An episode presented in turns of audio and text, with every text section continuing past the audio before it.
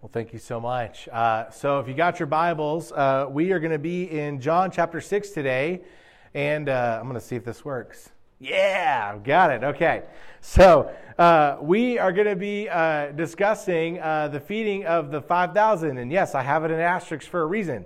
so, in the last chapter, Jesus mentioned that Moses had alluded to him. So, at the very end, of John chapter 5, he gives this grand argument of how uh, Jesus is equal with God, how he is, is, is equal to him. He, he gives his witnesses, he talks about the Trinity, and then he says at the very end that Moses talked about me, but you didn't listen to him. And if you're not going to listen to Moses, how are you going to listen to me?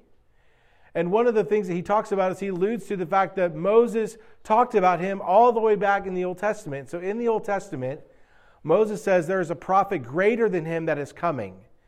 And this is who this is. This is Jesus. Now, he's not referring to a prophet like we think of, like, a, like Elijah or Isaiah or anybody like that, but, but really the Messiah, one who would be like Moses, but so much greater. And so here's the really neat thing about John chapter 6 is John chapter 6 gives us a lot of different uh, um, uh, comparisons between Jesus and Moses, the things that they did uh, and how they differ, but how the, Jesus did those things better. And one of the big, big things is that, like Moses delivered the Israelites from being slaves in Egypt, Jesus frees us from being slaves to sin. We just wrapped up on Wednesday nights our study of the Sermon on the Mount. And one of the things that we looked at was how Jesus' teaching on the Mount was similar to Moses' proclamation of the Ten Commandments.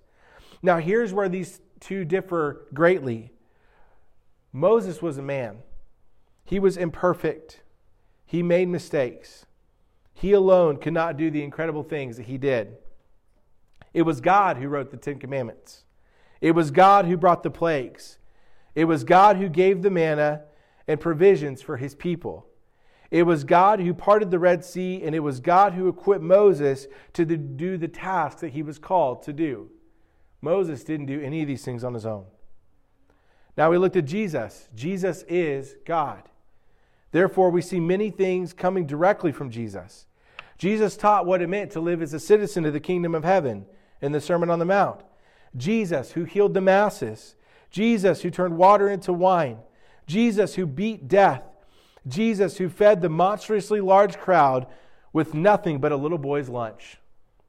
And so today, we're going to be diving into John chapter 6. And John 6 is filled with very many familiar stories. If you uh, I, have not read your Bible a whole lot or you're newer to this, there might be some stories you still uh, remember as you, as you uh, look into these things. They're all meant to show how Jesus uh, is a new and greater Moses. These stories have purpose. And so let's read uh, in John chapter 6, verses 1 through 15 together, starting with this first incredible miracle of feeding of the 5,000 asterisks will be explained in just a little bit.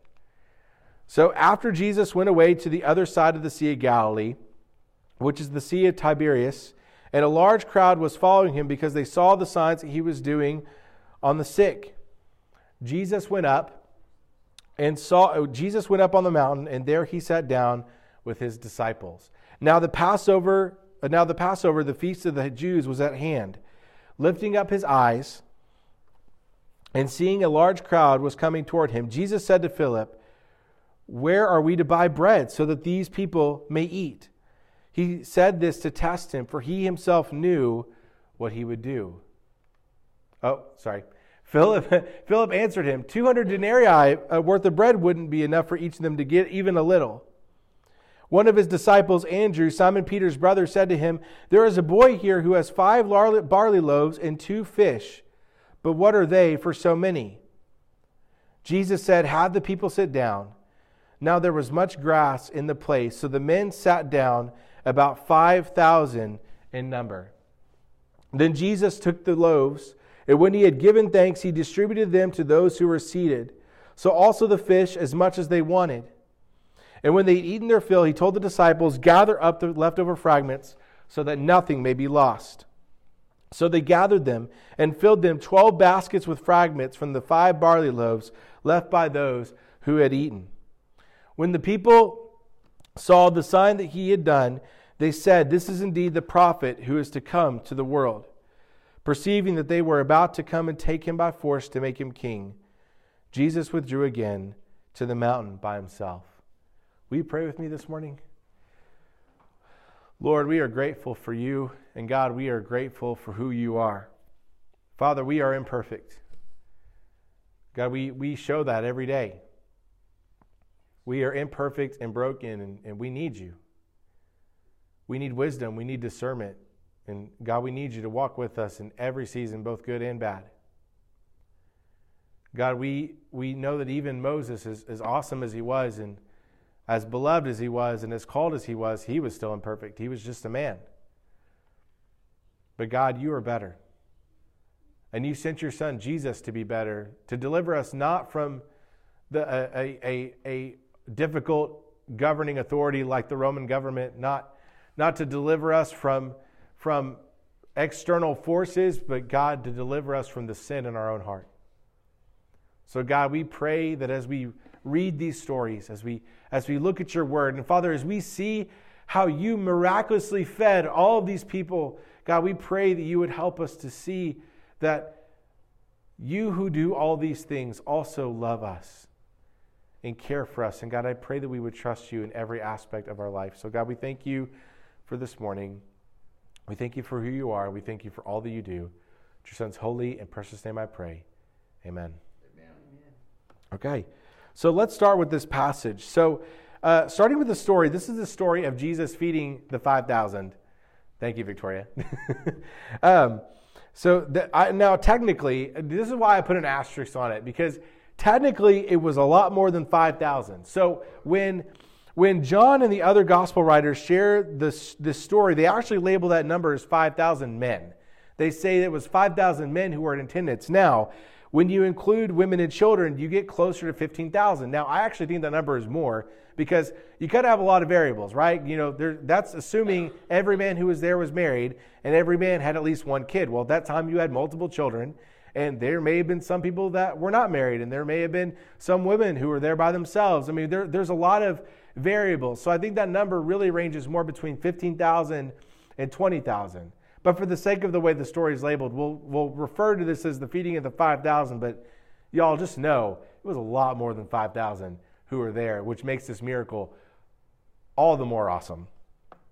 And along with that, the story is also found in all four Gospels. So there's a huge significance to this story. So if you look at Matthew, Mark, Luke, and John, this story is in all four of them there is a huge significance because not only does this show a comparison, or not, not only show Jesus' grand power, but it also shows this comparison to how God provided for his people manna in the desert. This, is, it, this illustration couldn't, is super on the nose, but it's incredible for us to see the way that God provides and the way he does the things that only God can do. So, What's happening in this passage is that there's the Passover and there's this large crowd that has gathered to be near Jesus, and Jesus' signs continue to gain popularity, and more and more are drawn to him. And remember, they, they said they've heard about him healing the sick, and so because people are hearing about what's going on, they, they want to figure out who this Jesus is and what's happening. And so the masses gather around him. Now they face a challenge, just like they did with the wedding in Cana. The wedding in Cana, they ran out of wine. But here, they don't have food to feed all these people. The, fast, the Passover feast is at hand, but yet there's not food to feed them. And so, what are they going to do? Well, Jesus uh, decides to uh, put one of his disciples to the test. So, Jesus already knows what he's going to do. So, have you ever been in a situation where you ask someone a rhetorical question, right? Where you have this question of, uh, okay, you know, I you know the answer, but you ask them anyways because you want them to know the answer. Uh, I do that all the time with my kids, and so uh, anytime there's any sort of like uh, rhetorical question, or I say, "Are you supposed to do that?" I know what the question is, but I ask them so they understand it, and so that they uh, that I understand that they know what's going on. So Jesus is putting one of his disciples to the test, and he does so with Philip. And so uh, he asked Philip, "What is what are they going to do about feeding all these people?" And so Philip, thinking uh, in this situation, he gives this proclamation that eight months worth of an average wage wouldn't be enough to feed everybody. He's thinking of this as a, as a worldly problem. right? He doesn't think about this as a, as a God sized problem. Instead, he tries to logistically figure out what to do on his own. And what he's telling Jesus is that even if somebody gave us all their money, all their salary for eight months, it wouldn't be enough to feed all these people. Philip failed the test. This is the same Philip that had witnessed and saw Jesus do some of the miracles that he has done. And instead of thinking, oh, maybe Jesus can do something about this, instead, Philip takes that on himself and tries to solve that problem, and he can't. I mean, think about it. There's almost 15 to 20,000 people there. And I don't, I don't think eight months of any of our salaries would be enough to feed all those people to full and give them leftovers, is what happens in the story. And so, that being the average wage at the time, it wasn't enough. And then Andrew speaks up and he, and he says, Well, there's a little boy that has uh, uh, uh, five loaves of barley and two fish. And he's kind of on the right track, right? He, he tells that, Hey, there's a little boy here, he has food. But then he fails because he said there's not nearly enough of this meal to feed everyone. Now, now he's on the right track. Got to give him a little bit of credit there, but Jesus already knew what he was going to do, and and Andrew failed to see that Jesus already had the solution to this problem. And he, do you notice that both these men didn't ask Jesus, what is it that they should do? You're looking at the man who turned water into wine. You're talking about the man who, who has healed people without even being around them. You've talked about somebody who, who healed somebody on the Sabbath and said it's because he had the authority to do so. And John tells us that in, his, in this, this, uh, this book that he only shares of a few of the signs, that there's so many things that Jesus did, it was more than what could fill a book. But yet they thought of this problem as one they could solve. And they failed to see the Jesus portion of this equation. And you know what? We do the same thing. We have problems in our lives, we go through struggles and difficulties, and, and we don't consider what God can do in those situations. We always think about what can we do? What, what do we have to change? What do we have to shift and adjust? And we fail to see God's sovereignty and his rule over our lives and to ask God what to do in these situations. And so, what about this little boy's lunch? So, so Andrew was onto something, but he didn't quite get it. What is significant about this little boy's lunch? Um, I, I, think it's important to note just how small this meal was. Because you may be thinking two fish and five loaves of bread. That's pretty good. That's a lot of fish sandwiches, but it's actually a lot smaller than you think. So, barley loaves at this time uh, were really meant for those who are, who are uh, lower class in the community. And so, they were often small. It wasn't like buying a loaf of Wonder Bread from the store. When you think of a loaf of bread, that's what I think of. I think of going to the store and buying a loaf of bread, and you've got enough for, you know, 12, 13 sandwiches, and if you don't like the very ends of the bread, you just throw those away. I think those are good. That makes a great grilled cheese, by the way. But the, the size of the, the barley loaves that were used at this time were anywhere between the size of a Twinkie and a pita bread. So if you know a pita bread, a pita bread could probably fit around the circumference of my hand. That's how big these loaves were. And when you think about a lunch for a little boy, that makes a lot more sense than five full loaves of bread and two fish. So five pieces of what are pita bread sized breads and two fish, that, that more or less makes a lunch. And so uh, what you essentially have is enough of a lunch portion for a, a growing boy and maybe for him to have a couple leftovers. But, you know, I don't know about you, but, but my boys alone, they eat a lot of food. So it's, uh, I can't imagine maybe a boy who's a little bit older having a lunch like this.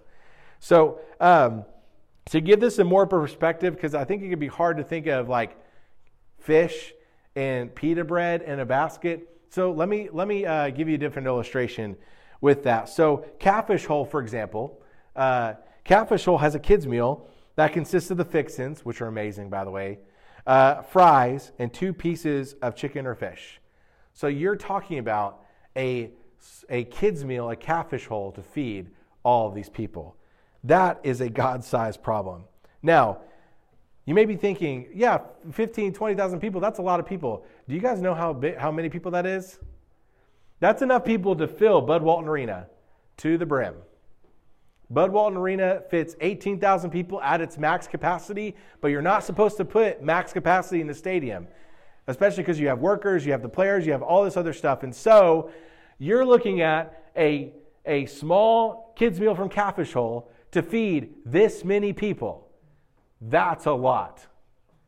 And that's not a, a problem that, um, for example, that Peter or Philip could solve. Now, here's the, here's the other thing about that, too. There are some uh, maybe Bible critics that would that would say that this wasn't a real miracle. What they did was they got all this money from these people and they went to town and bought all this food, or you know they bought all this food in advance and kept it in a cave because they were up on a mountain. And then whenever they saw this problem, Jesus just pulled all that food out from the refrigerator and fed everybody. Well, the problem is, are you going to fit that much food inside of a cave for that many people? And then why wouldn't Scripture tell us that they already had all this food that, that Jesus had prepared in advance for? That still would have been miraculous, but not nearly as miraculous as what Jesus actually did. He took a little boy's lunch and fed this many people, not only to the point that they were full, but they had leftovers. That is incredible. Now, let's go back to the text. So Jesus gives thanks for the food and distributes the food to feed everyone. Now, not only did he feed everyone, but he fed them until they were full and they had leftovers 12 baskets full, to be in fact. Now, it, it, I don't know if that's a connection to the Old Testament, to the 12 tribes of Israel. I don't know. And the scripture does not make that clear. But what we do know is that is significant. Is that God and his provisions provided so abundantly that they had not only enough to be full, but they had enough to send home with them afterwards. So I don't think we truly fathom how much food it would take to feed that many people. I saw you, I, told, I showed you the picture of Bud Walton Arena. That's a lot of people. Uh, and in fact, I, I, I, worked a couple of uh, times at the, at the stadium, not the basketball, but the, the football stadium to feed people. And people went through a lot of pizza. Like, it's just, uh, that's, what we did. We served pizza. Uh, but I don't think we understand how much food that really is. So uh, here's what I did I did the math for you. Um, now, uh, some of y'all may know that in, in my past, not past life, but in my uh, old secular work, I used to work for the Slim Chickens corporate office, and uh, we called it the support center. We weren't allowed to call it that, but I'm not there anymore, so I'm going to call it the corporate office. But my job was to uh, be over the back of house software. So that's the software that basically helped people in the restaurant know how much food to buy. So anytime you bought a Slim's meal or you bought a, a salad, my formulas would go through and basically take out the percentage in weight and cost from their current inventory and show them this is how much that meal cost, this is how much money you made, and this is how much you need to order on your next batch. So it was a really cool system. So I had to go through and measure all this chicken and do all these other things, create all these formulas, create what ifs. And so what I did was, all right, I'm pulling out my old CrunchTime formulas and I'm going to do the math on how much food this took to feed all these many people. So here's what I did I assumed that everybody there ate two pieces of fish each. Uh, for argument's sake, let's say they only had three pita bread sized barley loaves each. Now, it says they ate so they were full. I don't know about you, but a little boy's lunch isn't enough to feed me up all the way. I would need more food than that. But for argument's sake, I'm going to just consider that they packed him a little bit more bread than he could eat. So uh, let's say every person who was there, at the lowest amount of people that could be there, uh, was two fish each, and they each had three barley loaves. So that's 30,000 fish and 45,000 barley loaves. Now, let's see how much they weigh. That much fish is 7,937 pounds, assuming that each fish is 4.2 ounces. And then with the barley loaves, it's 2,778 pounds. Now, with the barley loaves, something you got to consider in that is I'm weighing out pita bread. I didn't have a barley loaf. Barley loaves were probably a little bit more. But for argument's sake, to keep this simple, and for the sake of this illustration, I just did pita bread. So this is how much food, in terms of weight, that was distributed amongst all these people that Jesus pulled from a little boy's lunch. Around 11,000 pounds. 11,000 pounds. Do you know how much that is? That's 1.754 F 150s. If you consider the leftovers, maybe you could put a small bet on that other truck and then drive it away. That's almost two full size trucks that Jesus fed to over 15 to 20,000 people using a little boy's lunch. And that didn't include the leftovers. How incredible is that? That is Jesus. That is the kind of miracles that he performs. We, we read the story and we study it, but we, guys, I think we miss it. Just how miraculous this was. No wonder this story is in all four Gospels. Because it's, it's, it's a feat that we can't even wrap our heads around how incredible that was. But Jesus did it. And only God can do something so miraculous. Now, this isn't the first time he's done this. He also did this with manna in the desert. If you remember uh, any, any Old Testament history, at, at one point, the Israelites were delivered out of Egypt, uh, out of slavery. And then what happened was they were wandering the desert and they were starving. They were hungry. They didn't know what to do. I mean, a desert's not really a place flowing with milk and honey where you could go put your fishing line out and grab some fish or go hunting. You just couldn't do it. Like it just didn't have the provisions. It was a desert. So God would literally rain manna from the sky, which was bread for them to eat, and provided an overabundance on Saturday so they would have some on Sunday. And it was done in a way that if they took more than they needed for the next day, it would be rotten the next day. He was having them trust him every day with their food. And at one point, they got tired of it and begged for quail. Then God gave them so much quail, they got sick. So the reality was, this isn't the first time he's provided for his people. He provided with man in the desert, and this miracle reflects that pretty heavily. Now, this passage ends with people trying to crown him as king. But Jesus withdrew himself so they wouldn't do that. And you may be thinking, why would he do that? Why would, why would Jesus, who is here to, to, to be the Messiah, why is Jesus, who is here to let everyone know who he is so they would trust and believe in him, why would he retreat back to the mountain when this group of people, this large mass, wants to make him king? Right then and there, they recognize this is the prophet that was said to come. Let's make him king so he could rule over us. Why is it that Jesus withdrew? Because Jesus was not looking to rule on earth like Caesar or another king. He is the ruler of both heaven and earth. His kingdom was not of this world. Jesus wasn't, wasn't there to just create a whole new kingdom to overthrow the Roman Empire. Jesus was there so that they would be saved and have eternity in his kingdom. And one day Jesus will come and he will rule both heaven and earth. But at the time, it was not time for him to be a king over a people there physically on earth. So he withdrew. So, what can we learn from this incredible story? Well, I think we have two main takeaways to gain from this. Uh, and if you're taking notes, this is uh, good things for you to take and to take home with you. The first is this you need to invite Jesus to a potluck. I'm joking. That's not that's that's not a that's not a real point. So here's my first actual real point. The first real point is that God can do a little or God can do a lot with what seems like a little. God can do a lot with what seems like a little. And I use that word seems very importantly because to the disciples and to us that meal looked very small. It was seemingly unimportant. It was seemingly un, un, uh, not very useful for their problem. But God used that to do incredible things. And the things sometimes that we think are small or insignificant or important, God sees in an entirely different light. So, what, what does that look like? Where have we seen that, maybe even in the history of the church? Well, uh, right now we are talking about Lottie Moon and we're talking about the Christmas offering. So, I think actually she is a great example of how God can use something small to do something big and miraculous. So, Charlotte Lottie Moon, she committed her life to sharing the gospel with the vastly anti Christian Chinese population. And she did so while abandoning a life of comfort and luxury. She grew up during, during the 1800s where it wasn't, it wasn't normal for, some, for, for a, a woman to serve overseas, especially one who was unmarried. Normally, what would happen is men would be called into the mission field. They would go serve, serve short term. They would take their wife and kids with them, and then uh, eventually they would come home. But uh, Charlotte was in a position where not only was she at this point unmarried, but she was also very highly educated. She had an opportunity to get into higher education that was completely not normal for the time for women.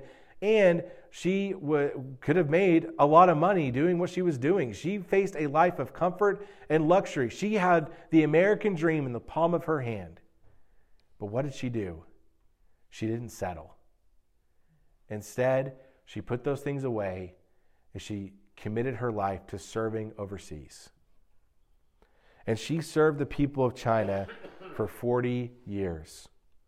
And she passed away on the boat ride back to the United States on Christmas Eve, which is why this time of the year is we take an offering in, in her honor. Now, Lottie's service to the gospel and the Chinese people set the groundwork for the church to grow in a very, very anti Christian nation.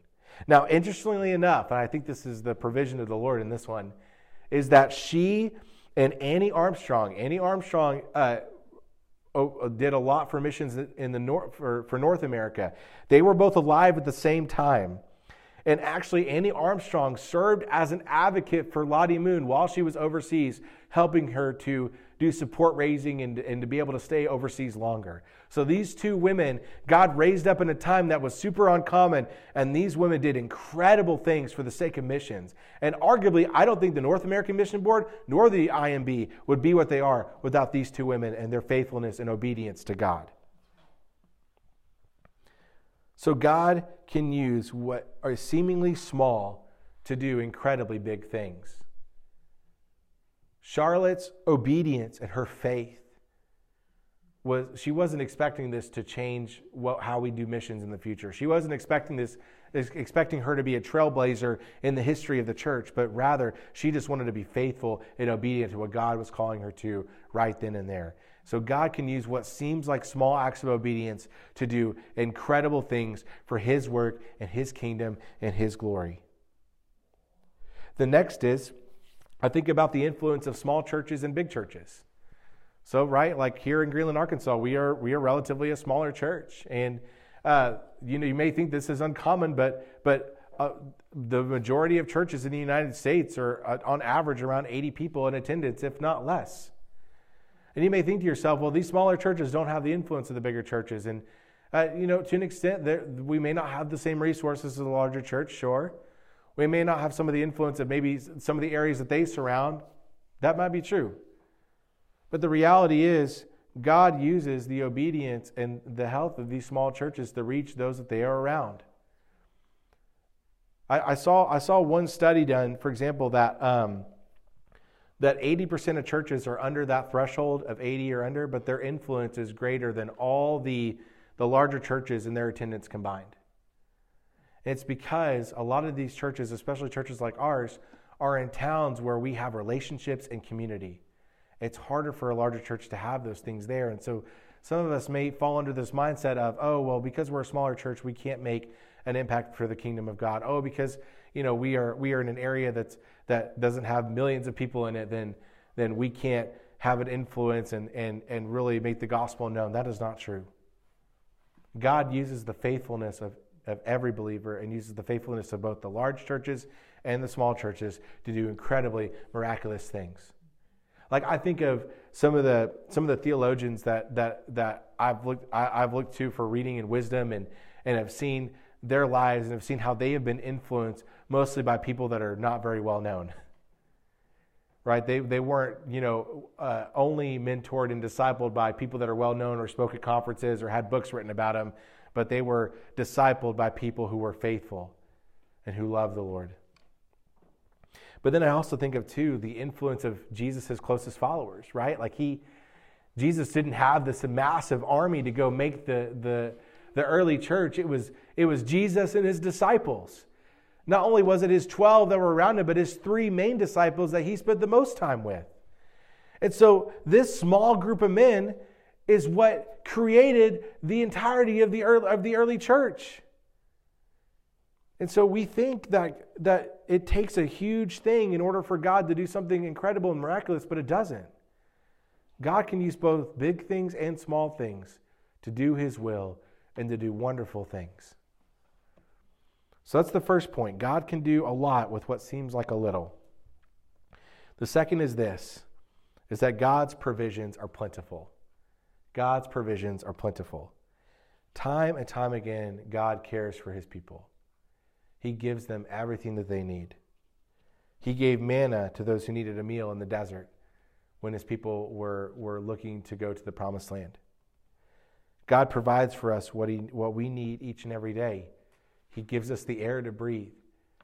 He provides for us. And we have so much anxiety over what are we going to eat? What are we going to wear? Where are we going to go in, in, five or six years from now? Where are we going to live? And, and, and God shows over and over and over again that, that He cares for us. He provides for us what we need. In Matthew chapter 6, he talks about we aren't to be anxious for anything. As God provides for the birds of the skies and the flowers in the fields, so he can provide for us a creation he loves so much more.